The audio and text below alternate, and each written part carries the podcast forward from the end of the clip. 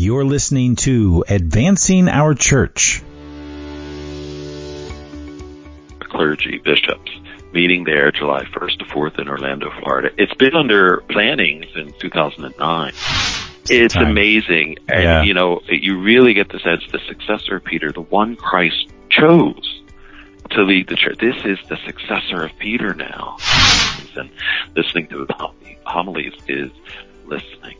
So I think that's the first question is how well do we listen and, and hear what's happening Hello everyone and welcome to Advancing Our Church, a podcast about Catholic stewardship, leadership, and advancement. I'm Jim Friend. We have an exciting show for you today and a very special guest from the United States Conference of Catholic Bishops. But before we begin, I'd like to first offer you a happy Pentecost Sunday. Pentecost is a time for all of us to renew our own commitments to the mission of advancing our church. Not the podcast, but the mission of the church, because many people refer to Pentecost as the birthday of our church. It's called that because Pentecost is when the apostles went out among the people and began spreading Jesus' message, which pretty much established the beginning of the church. I think Pentecost is a time for all of us to examine how we are spreading the word and evangelizing the word of God, just as Pope Francis and our bishops are calling us to do. So, with that said, let's get to the work of advancing our church. Our show today features a very special guest who serves as the General Secretary for the United States Conference of Catholic Bishops, Monsignor J. Brian Bransfield. I invited Monsignor to speak on our show because this summer the USCCB will be convening an unprecedented gathering of key leaders from dioceses and Catholic organizations from all across the country in order to assess the challenges and opportunities of our time, particularly in the context of the Church in the United States. The gathering will assemble Catholic leaders for a strategic conversation under the leadership of the bishops on forming missionary disciples to animate the church and to engage in the culture. I really believe that this convocation will begin something special in our church. It's truly an exciting time to be Catholic. Well, without further ado, here is my interview with Monsignor Bransfield. So welcome to the program. We're so glad to have you with us. Um, maybe, uh, Monsignor, you want to start a little bit by telling us about your ministry as a priest. Well, certainly. Thank you, Jim. It's good to be with you and with your listeners. Um, I was raised in the Philadelphia area, in Roxborough, and I attended St. Charles Borromeo Seminary after discerning a vocation to the priesthood. I entered in uh, 1986 and was ordained to the priesthood in 1984 and served in the Archdiocese at St. Andrew's Parish in Newtown, Bucks County for four years, and I taught at Archbishop Wood High School for two years. And after that, uh, Cardinal Bevilacqua at the time sent me to study moral theology in the area of marriage and family. I studied at the Pontifical John Paul II Institute for Marriage and Family, both in Rome and in Washington, D.C. And after five years, I returned to the Philadelphia area and taught at St. Charles Seminary for three years. And then Cardinal Rigali asked me if I would like to serve at the United States Conference of Catholic Bishops. And this has been my 10th year of service here, and I serve as the General Secretary. So it's been a, a joyful, wonderful time, a time of great blessings, both within the Archdiocese and the opportunity to serve outside the Archdiocese. I'm very grateful to the seminary and to all the faithful of the Archdiocese for the opportunity to serve them in church. Oh, that's wonderful. Do you, uh, so are, you're a hometown, uh, Philly boy, and uh, do you get back Yes. to Philadelphia much? Not as much as I would like. It's a full-time job here in Washington, and though I, I know the way like the back of my hand, having studied in Washington, now served here for 10 years, Yeah, I uh, would like to get there more, but uh, sure. but it's close. It's always close by. Oh, sure, sure. So, um, I'm curious. Uh, you are you're the General Secretary for the United States Conference of Catholic Bishops. Well, the general secretary is elected. It's a priest. Okay. A priest elected by the body of bishops, all the mm-hmm. active bishops, of which we would have in the area of 285 in the United States. I'm elected to a five-year term. And the general secretary is charged coordinating the work of the conference of bishops. And that consists, as I mentioned, of the 280 active bishops, but about 170 retired bishops. And really the bishops, each bishop in his own diocese is, is really in charge. But the bishops, when they come together on a national level, they for their own national priorities, their pastoral plan, Uh, they do that by means of a conference of bishops, and they convene as a body of bishops twice a year, once in June, once in November. When they're not in session, they have a series of 16 standing committees, 18 subcommittees that work across areas such as uh, doctrine, canonical affairs, divine worship, cultural diversity, migration, refugee services, evangelization, Catholic education. And so all of those committees, which total there are 39 wow. here at the conference, that's the way they accomplish their strategic plan, their pastoral priorities for the nation. It's that only bishops can do. Pastoral level across the United States. It's their pastoral voice. And the staff support number is about 330 people, and the general secretary coordinates all of that mm. through an executive team, through a senior staff. And I work directly with the president of the conference, DiNardo of Galveston, Houston, mm-hmm. and the executive, which are Chaput in Philadelphia is a member. He's the chairman of the Committee on Laity, Marriage, Family Life, and Youth. So all of the staff support to the bishops, 330 staff that serve 39 committees, and serve the entire body of bishops. I'm charged with coordinating that and working directly with the bishops as we carry that out. Wow, that's a tremendous job. What are some of the um, what are some of the issues and projects that the USCCB is working on right now? Well, it, they have a number of issues that they work on, particularly protecting human life and dignity is a major issue. So mm-hmm. that would be our Committee on Pro-Life Activities, our Committee on Domestic Justice, Human Development, International Justice, and, and Peace, uh, particularly also migration and refugees. So uh, all types from the resettlement of refugees, to work for anything within a pro-life ambit. That's a major area. Certainly vocations and leadership in the church another. We have a committee on clergy, consecrated life, vocations dedicated strictly to everything concerned with the promotion of vocations, but also laity, marriage, family life, and youth. So priorities in those areas in particular, priorities that are very close to the heart of the Holy Father with Laudato Si, with the care for the environment, the ecology. Uh, it's our creation. God, the, the God created the, the world everything reflects His glory and splendor, and sure. human beings have a particular dominion uh, for the gift of creation. Mm-hmm. And so, certainly in that area, but also in in areas of cultural diversity within the church, but also catechesis. How do we pass the faith on in Catholic schools, in Catholic education, across cultural differences as we see more and more in the church, but always remaining at that center of Catholic identity. And so the bishops have a number of priorities around that, engaging school superintendents, engaging catechists, promoting resources for use at the diocesan level on any number of topics that can be of importance with liturgy, with divine worship. Uh, so there are a number of pieces through communications that the bishops seek to be of service, especially to the poor and to the marginalized, all arising from the gospel. Everything we do in the building you can find in the gospel. Sure, and and I would imagine to some degree trying to follow the um, the message or the lead uh, of the Pope of Pope Francis and and and, his, and some of his priorities. How how are those discussed and and what um, what role does that play in some of the discernment? Well, as I mentioned, this is yeah. the key. Yeah, the Holy Father, the successor of Peter. Mm-hmm. You know, we've been you know obviously I grew up under the papacy of Pope John Paul II, and then served obviously ministry under his papacy to a certain extent, and certainly under Benedict XVI, and now uh, under Pope Francis. And we see uh, Pope John Paul II was, in a sense, he was trained as a philosopher. Mm. Philosopher, he also uh, was a trained theologian. So he was really the philosopher pope for 26 years, and then Cardinal Ratzinger became pope, and Pope Benedict was the theologian in a sense. So after philosophy, you have theology. Mm-hmm. And now Pope Francis, in my understanding, as the way I see him, is he's the spiritual director pope. He's the parish pastor pope. He's the pope who inherits both of the previous, the philosophy and the theology, and then says, how do I apply it on the sidewalk? How yeah. do I apply it in the confessional? How, how do I apply it with people. And so Amoris Laetitia, there will be a pastoral plan for marriage that will be more details will be coming up soon about that the bishops have been working on. Certainly Laudato Si, when his uh, his work on Laudato Si emerged, we gave a lot of dedication to that and a lot of resources to making known the beauty of God's creation and how it is our common home and we care for the earth. And especially his deep affection for the poor, the marginalized, for the migrant, But we see throughout the Gospels the, the hospitality is not simply being polite.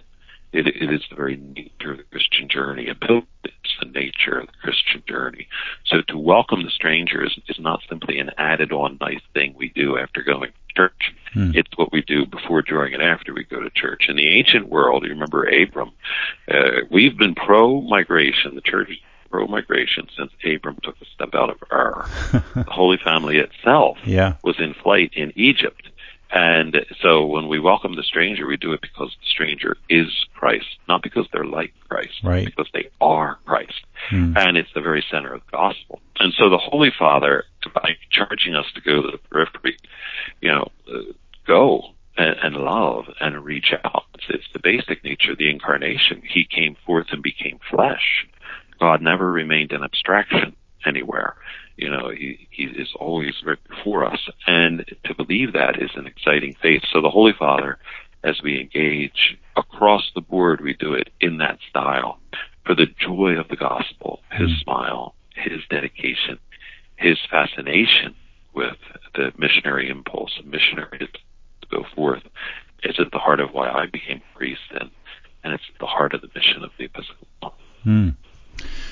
Fantastic. I, I, had the opportunity to see Pope Francis uh, along with several million of my closest friends in Philadelphia a couple years yes. ago, and uh, it was just electric having him in town, and uh, people were just so excited. It was a fantastic. It's time. amazing, and yeah. you know, you really get the sense the successor of Peter, the one Christ chose to lead the church. This is the successor of Peter now, and, and he comes into our midst, and immediately he brings unity Yes. As a, as a gift of the Holy Spirit, and that gift fuses naturally with his, his, his total approach as a person.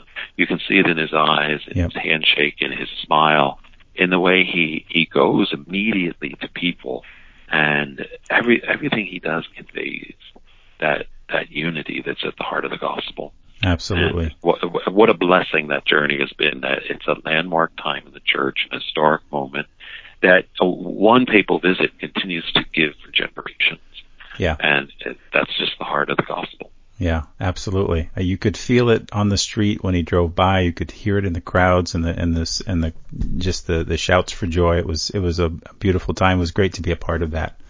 The Pope brings it all forward. He Wherever does. he is, he brings the entire New Testament, the Old Testament. He brings everything about the Christian tradition, the teaching of the church, the sacrament practice the church, the pastoral church.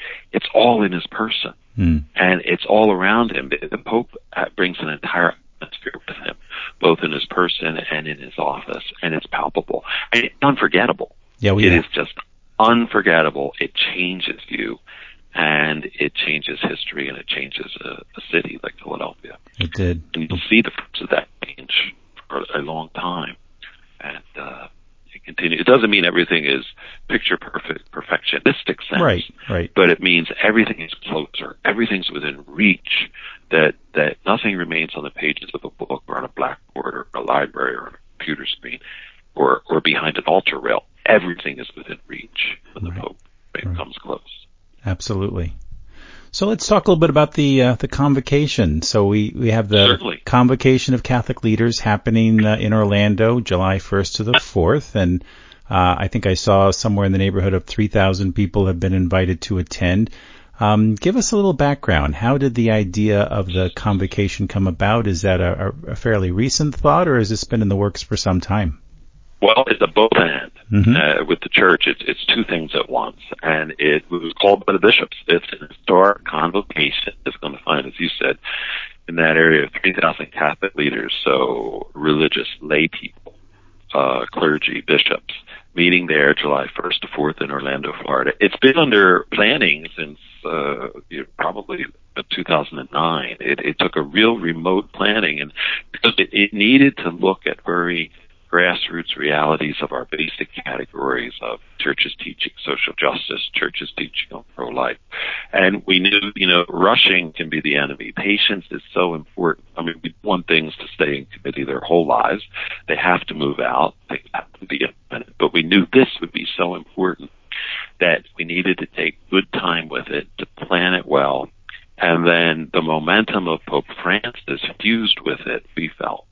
And that's why the joy of the gospel. It's an apostolic exhortation on the church's primary mission of evangelization. So in 2013, that came in and really became the form of this gathering hmm. that had been under preparation for a couple of years, but then uh, it, it came in his apostolic exhortation, the joy of the gospel.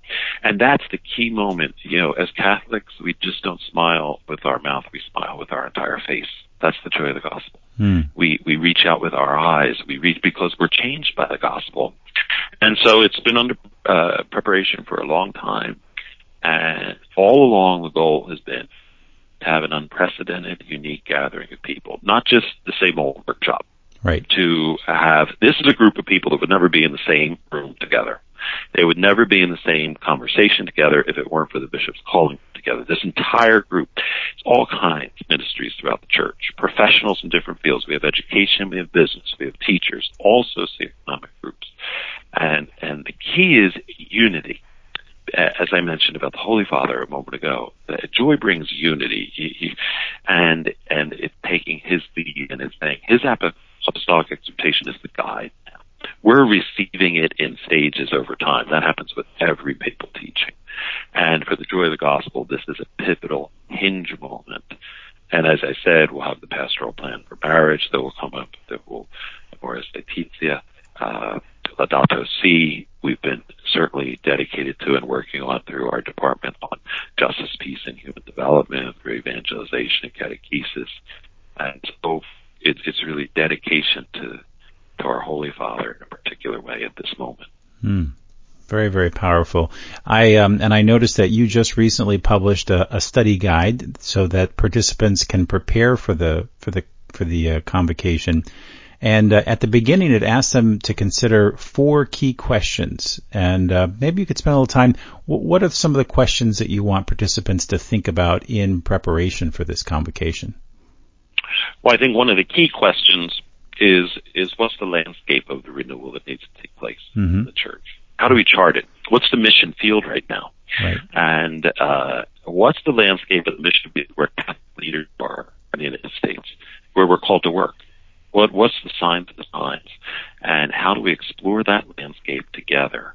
The U.S. culture. Uh, from research we've had, but also, you know, some sociology, yes, but also what's our evangelical discernment, as the Pope said in uh, The Joy of the Gospel? That we have to look at that, listen. One of his favorite words, at least I think, from reading the Holy Father's writings and listening to his homilies is listening. So I think that's the first question is how well do we listen and, and hear what's happening in the culture? You know, we've moved uh, along the way uh, which, which the Holy Father himself has said, there tends that isolation in our culture that people can be in the same room, but they're still miles apart. And it can be in the family, it can be uh, in the classroom, it can be in the workplace, and it builds a quiet kind of despair that that only grows. So let's look at the landscape. I think that's a key first question mm. that that's important to explore. Yeah. Uh, early on. Absolutely, absolutely, and um, and I think it's the second question was how do we respond to this moment as missionary disciples? And I think that's so powerful because that's going to be part of probably the next step after the conference, right? What are we going to do now that we've gathered and now that we've discussed these topics? Is that fairly accurate? Exactly. Yeah. Exactly. Who is a missionary disciple? Mm-hmm. And what are they called to do? That's the question.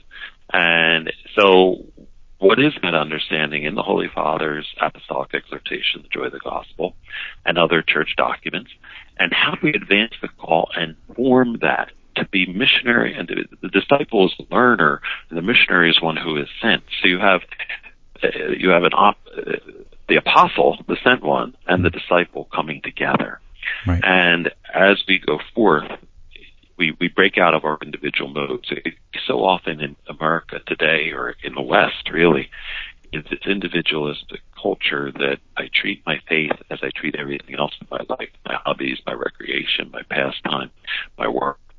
Individual is that I do my thing, and once I'm done, I keep doing my thing in recreation or work. But the notion is, how do we reach out to others in communion, in a communion of love? Mm-hmm. And and and so once we look at that question, then we have to move to say, what's the continuity? uh, have to look and say who's missing.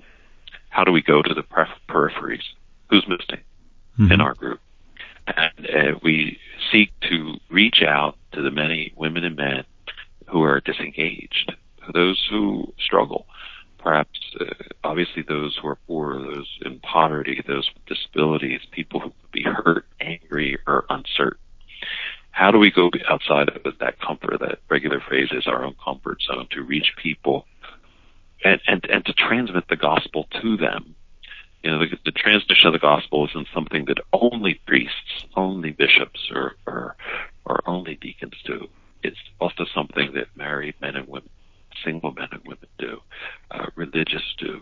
That it's not something we only do on Sunday for 45 minutes to an hour. That's the center of it. That's right. the source and summit of it.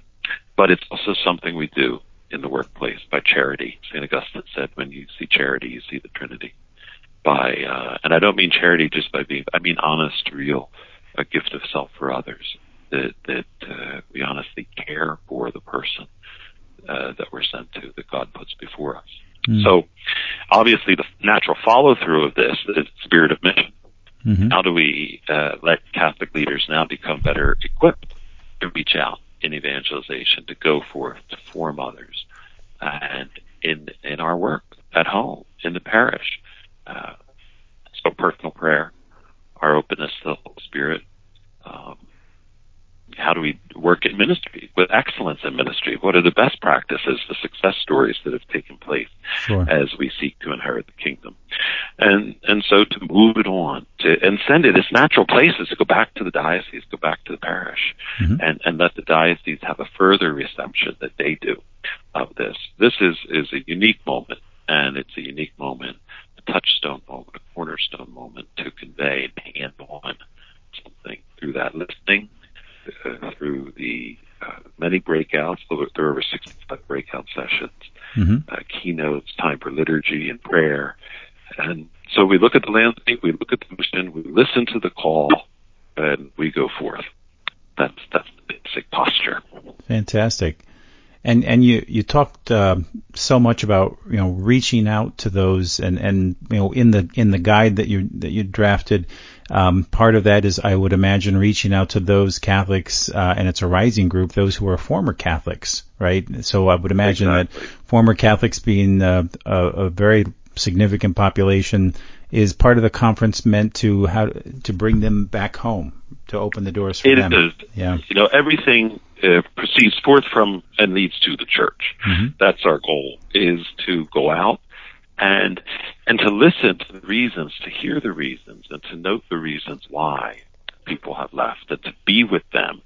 And I, I think that's part of the real key. As we look, uh, several years ago, there was a poll done by the Center for Applied Research at the Apostolate at Georgetown University, and the poll said that uh, 22% of self-identified adult Catholics go to Mass at least once a week.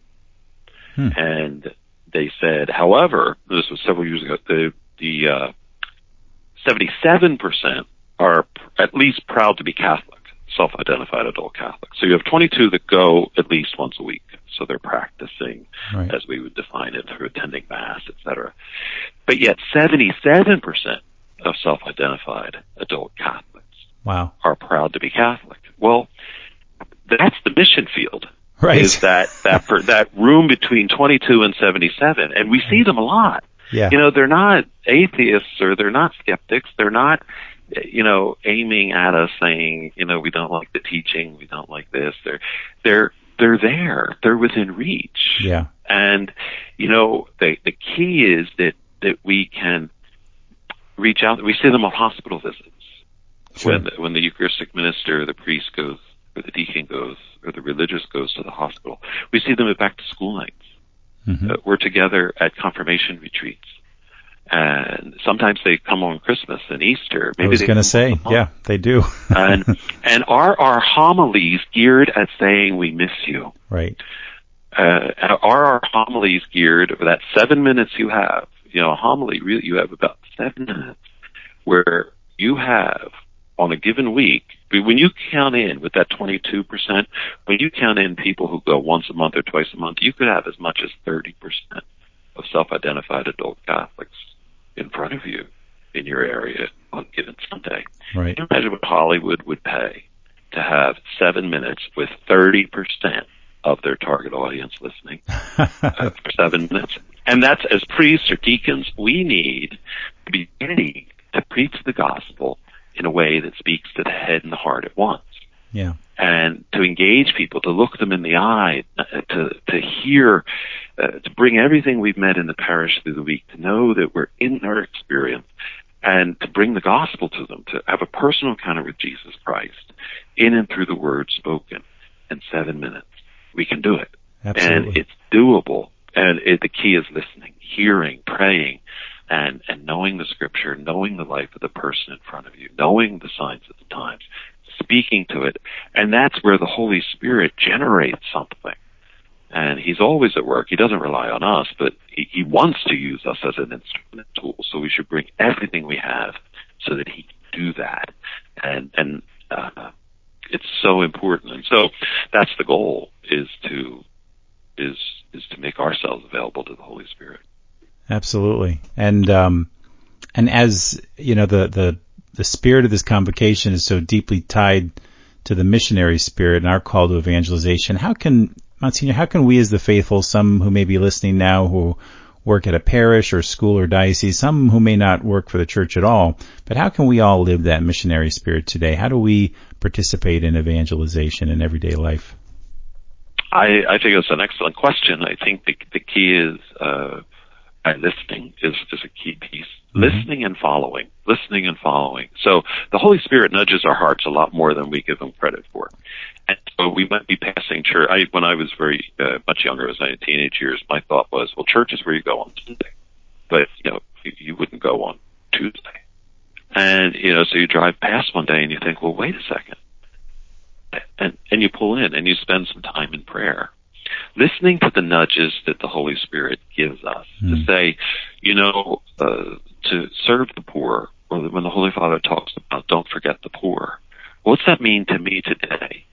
Does it mean being charitable with funds? Yes, certainly. But does it also mean that I go to a soup kitchen, that, that I go to help the sister, Mother Teresa's sisters? Uh, does it mean that I place myself in a vulnerable, where do I feel vulnerable? That's usually where the Holy Spirit's calling me. Hmm. Where where do I feel like uh, I don't know that that's not something I would predictably do.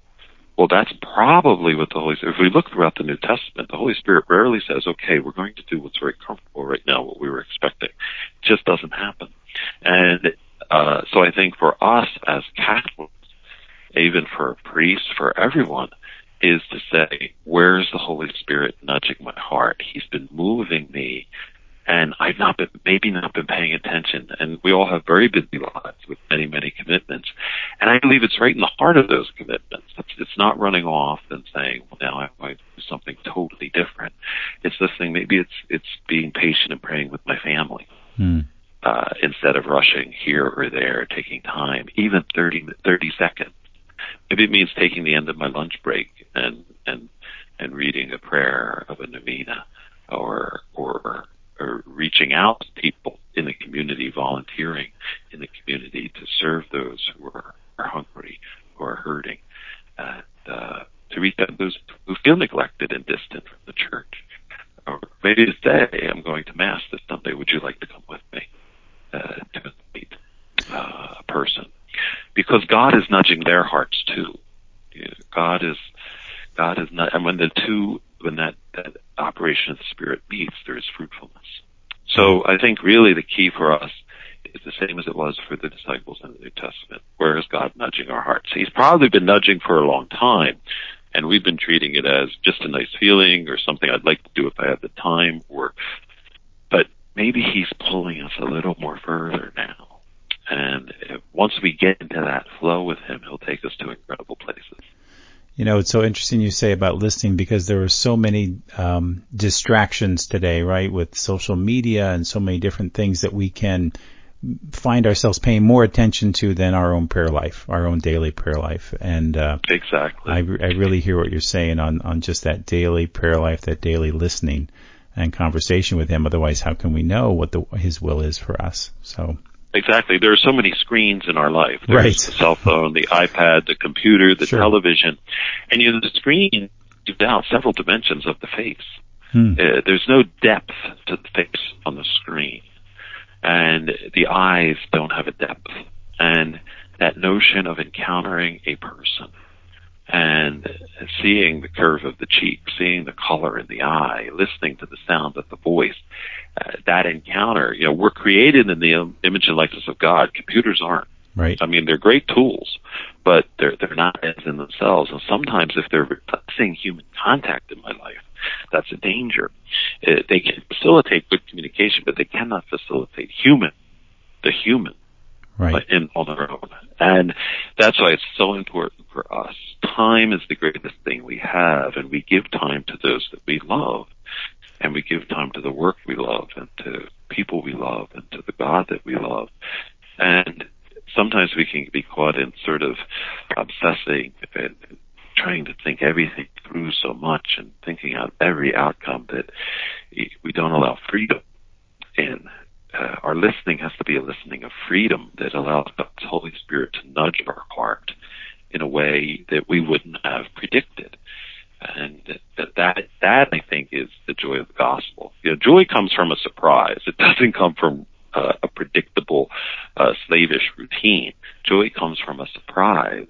And as Holy Father says, God is God of surprises. And, uh, I think that's our, that's the beauty. That's the beauty that we seek. And screens don't surprise us. They, Hmm. they shock us. Yeah. Uh, but there's a big difference being, being surprised and being shocked. Sure. Only a human or a, a God can surprise us. Hmm. And that's the importance of, of the joy of the gospel for us. Hmm. So, Monsignor, um, your guide also talks about the growing Latino population in the church, and and working myself in Catholic education, I see a strong push in bringing in Latino families into our Catholic schools, and I see that especially here in our region, in the Philadelphia region, and then even nationally through like the Notre Dame ACE program. How do you how are you seeing dioceses embracing the Latino population, and is this a big priority for the bishops? It's a central priority for the bishops across all areas of cultural diversity, especially the Latino and uh, communities, in particular with the Encuentro gathering that will be. Uh, it's also a priority of the bishops that's happening in 2018.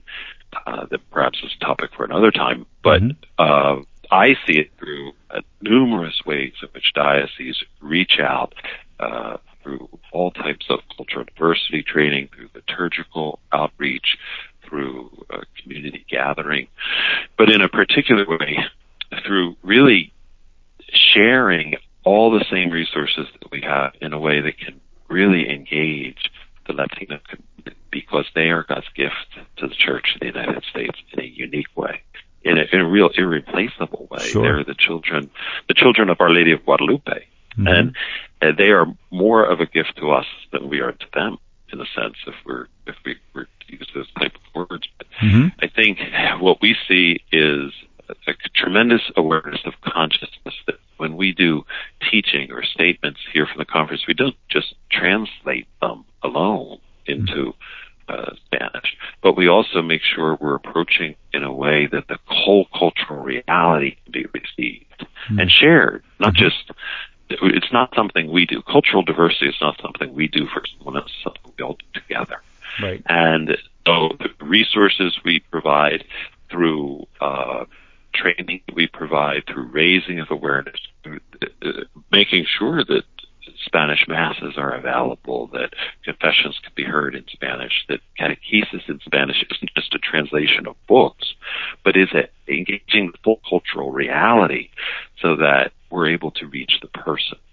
And uh, the big gift of the Latino culture is that focus on family, that focus on devotion Hmm. that we receive back. That's a gift to us that we have often lost. Other communities in the United States had a certain type of understanding and then, and then it has slipped away. So there's a great gift that Latino culture brings to us of devotion, of connectedness with families, of, of cultural encounter with others that takes time and listens and isn't so concerned about uh, what we tend to be focused on, but bringing in that the listening, the direction of the person, and spending time with the other in a way that's so crucial that we oftentimes in our world forget or disregard. And I would imagine um, with this growing population that it has to be a high priority in our formation of priests in the seminaries around the country. That's central, and I've seen it when I taught in the seminary, mm-hmm. uh, both both in terms of at first, obviously, to communicate the language skills, but also in terms of awareness of the, the liturgy, the culture, the, the background, the heritage that's brought uh, the, the manner of practicing the faith, but also, as I mentioned, the, the awareness of family, the culture, mm-hmm. and so it's certainly in seminaries and are are building intercultural competency for ministers that the bishops produce through the uh, Secretariat of the Cultural on Cultural Diversity in the Church here, through the Committee on Cultural Diversity in the Church, is the program guide. It's, it's a series of modules that can be used in dioceses, but especially in seminaries, to to really bring full awareness of, of Asian culture, Pacific Islander cultures, of mm. people on the move, of migrants, sure. uh, Haitians, uh, is, is just a key moment, the African American culture, that the priest is a priest for all people and therefore makes himself available and and enters into this eagerly to learn and to be taught, and from that to be together with our brothers and sisters. Yeah, absolutely. Um, one of the, um, I would imagine going back to the, the convocation for a moment that, um, you know, this is a, this is a conference about leadership and obviously you're hoping to form diocesan leaders through this experience. In a sense, are you hoping to train the trainers? Is that one of the goals to send these diocesan leaders out to train others in their own home diocese and share what they have learned? And, and how do you see this, this being accomplished? I think there is a part of training the trainers, but it's also to transform the transformer. Ah, yes. One who is sent to transform. Mm-hmm. Because we can train, but if we train the trainers, it's almost as if we're giving them a set of things to do with other people. And, and to a certain extent, that's correct. But it's really to say, how, how are you transformed mm. so that you can take this home, whether you're coming from the Southwest, the Northeast, uh, New England, uh, the Northwest, the Heartland, the South, yeah, uh, the Southeast, that you can take it home and adapt it. It's it's not so much a program or a process as right. it is this openness to further uh, being propelled outward in mission, hmm. to going forth and listening then and trusting that the Holy Spirit, once we have worked in ministry, once we have worked in parishes, studied or learned an expertise or been in community with others where we've been transformed, we listen to the Word of God. Things are moving in our life, and sometimes we always want to rely on a booklet or a program or a process where we give someone something to read and we which guide. They have the participants guide, and those are important on the launch pad. When the when we're in the propulsion, there's something very important about the original moment of listening. Mm-hmm. And so to grow confidence in that, that the team they go back with is just as important as what they encounter in the team in the convening. We always turn back to the team we're with, that communion. So the parish priest with parish staff, with uh, the associate or pastoral associate, with school teachers, with the outreach team, whoever's there. And sometimes it's three people. Sometimes it might be one person. But to reach out and find the, the team and discern it together where we're not in isolation. So if there is a train the trainers part, hmm. it's really the launch pad side and, and give some resources that are important. But to take the training wheels off trainers. I think that's in a sense what we're doing to say we, we do have a part that's training. There's a part that's very much alive in the church and has always been. But the part that we want to see more is the transformation. Right. Uh, through the listening that takes place in the sacraments, takes place in the fellowship, takes place in, in communion. And that the uh, the actions or rather the programming piece sounds as though it's more secondary. The transformation, the spiritual dimension of the conference is obviously in primary focus and the outcomes, the programs will be an out, obviously an output of, of that, so to speak. Exactly. Part of it's knowledge based, as yeah. everything is, but other parts are affection based. Sure. Not just in, you know, intellectual, intellectus means to read within reality. Hmm. So the intellectual really is not the academic. Uh, in some ways, intellectual and academic are opposites. Mm-hmm. They're not synonyms because the intellectus means to read within the reality before me and to really listen to the heartbeat and to know what's going on. So part of it is knowledge based in a good sense, uh, but part of it is awe, the mm. notion of, of wonder for the other. Sure. Uh, and then courage. How do I grow in confidence to be able to step out of my predictable patterns, to be vulnerable, and and to see others as they do it? You know, we we really learn a lot of ways that courage, the the, the willingness to be vulnerable, the willingness to listen, uh, to take risks. Uh, we learn that through modeling of others.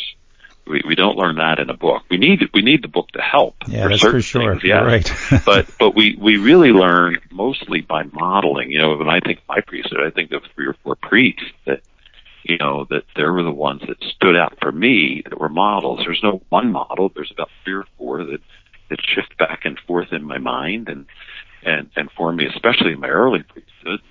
And to where we take the training wheels off the trainers and say, now fly and, and go, always within, under the guidance of the local bishop, always within the work of the local pastor, uh, but working in that leadership as a team that, uh, and allowing the Holy Spirit to guide us in that docility that we see, especially in Our Lady's response to the summons of the Holy Spirit.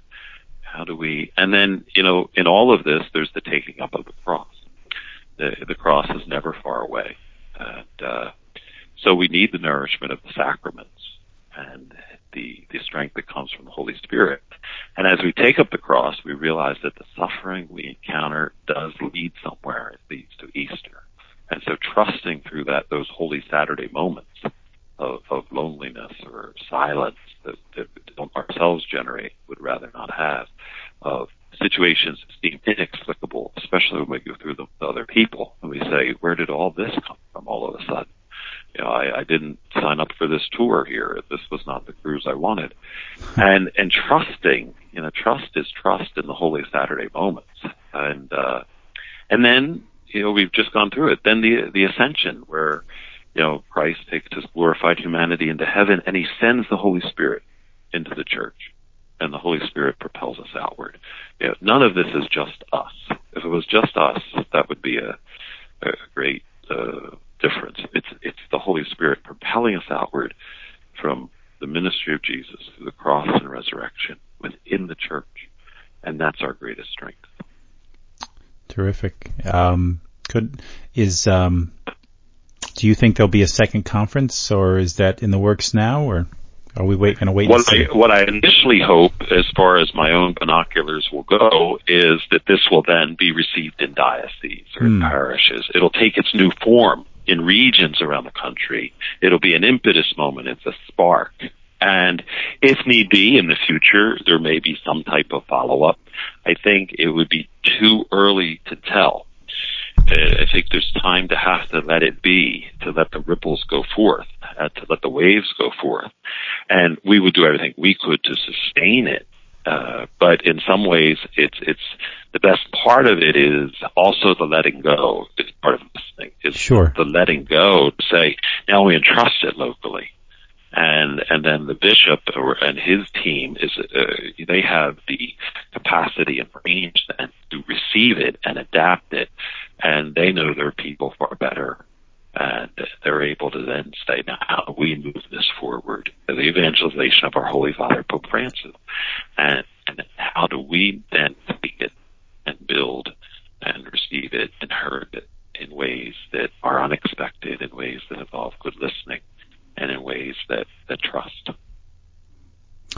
So, Monsignor, my, my I guess my last question would be if, if for those of us who are not able to attend the conference, uh, how can we contribute to the spirit of the conference and support those who are attending? Well, I think to pray, to pray for them. And I would go back to what I said earlier that mm-hmm. whether we're at the conference or not, the Holy Spirit is not confined to a conference or a convocation like, uh, such as this uh, gathering in Orlando. You know, the Holy Spirit resists all forms to limit himself, and the Holy Spirit shows up everywhere, especially where he is desired.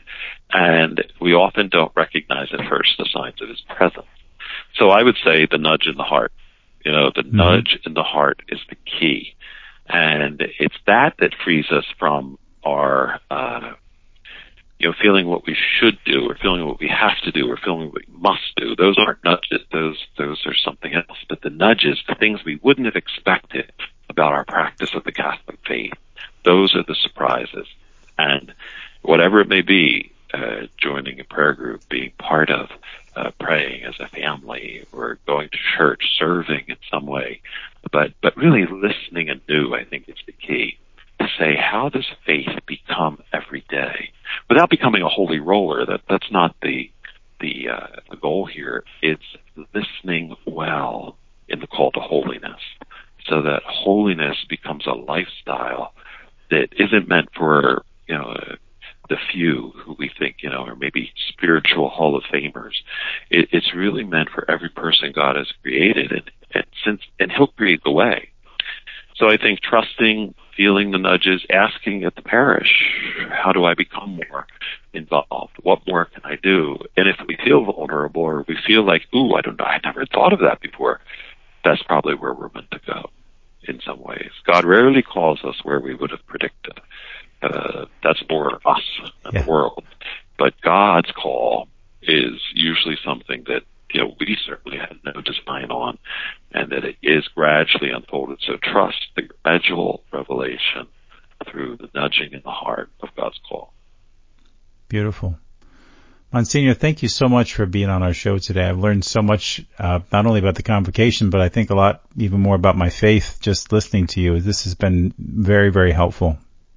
Well, thank you. Thanks for what you do in Philadelphia. Thanks for your interest in the convocation, and uh, I'm very grateful for the opportunity to be with you and with your listeners. And please keep the Bishops' Conference in your prayers. I want to thank Monsignor Bransfield for being on our show today. Thank you for being such an inspiring priest for all of us. I really learned a great deal on this interview. For more information about the Convocation of Leaders, please visit their website at usccb.org. Well, that's our show this week. I want to thank you for joining us for the eighth episode of Advancing Our Church. If you'd like more information about our show, please visit our website at advancingourchurch.com. You can follow us on Twitter at Advance Podcast or join our Facebook group. Enter to win a $25 Visa gift card just by giving us a rating on iTunes. And please keep retweeting and reposting our show on social media. We sure do appreciate it. I'm Jim Friend. I hope you all have a fantastic week. Take care, everybody, and God bless.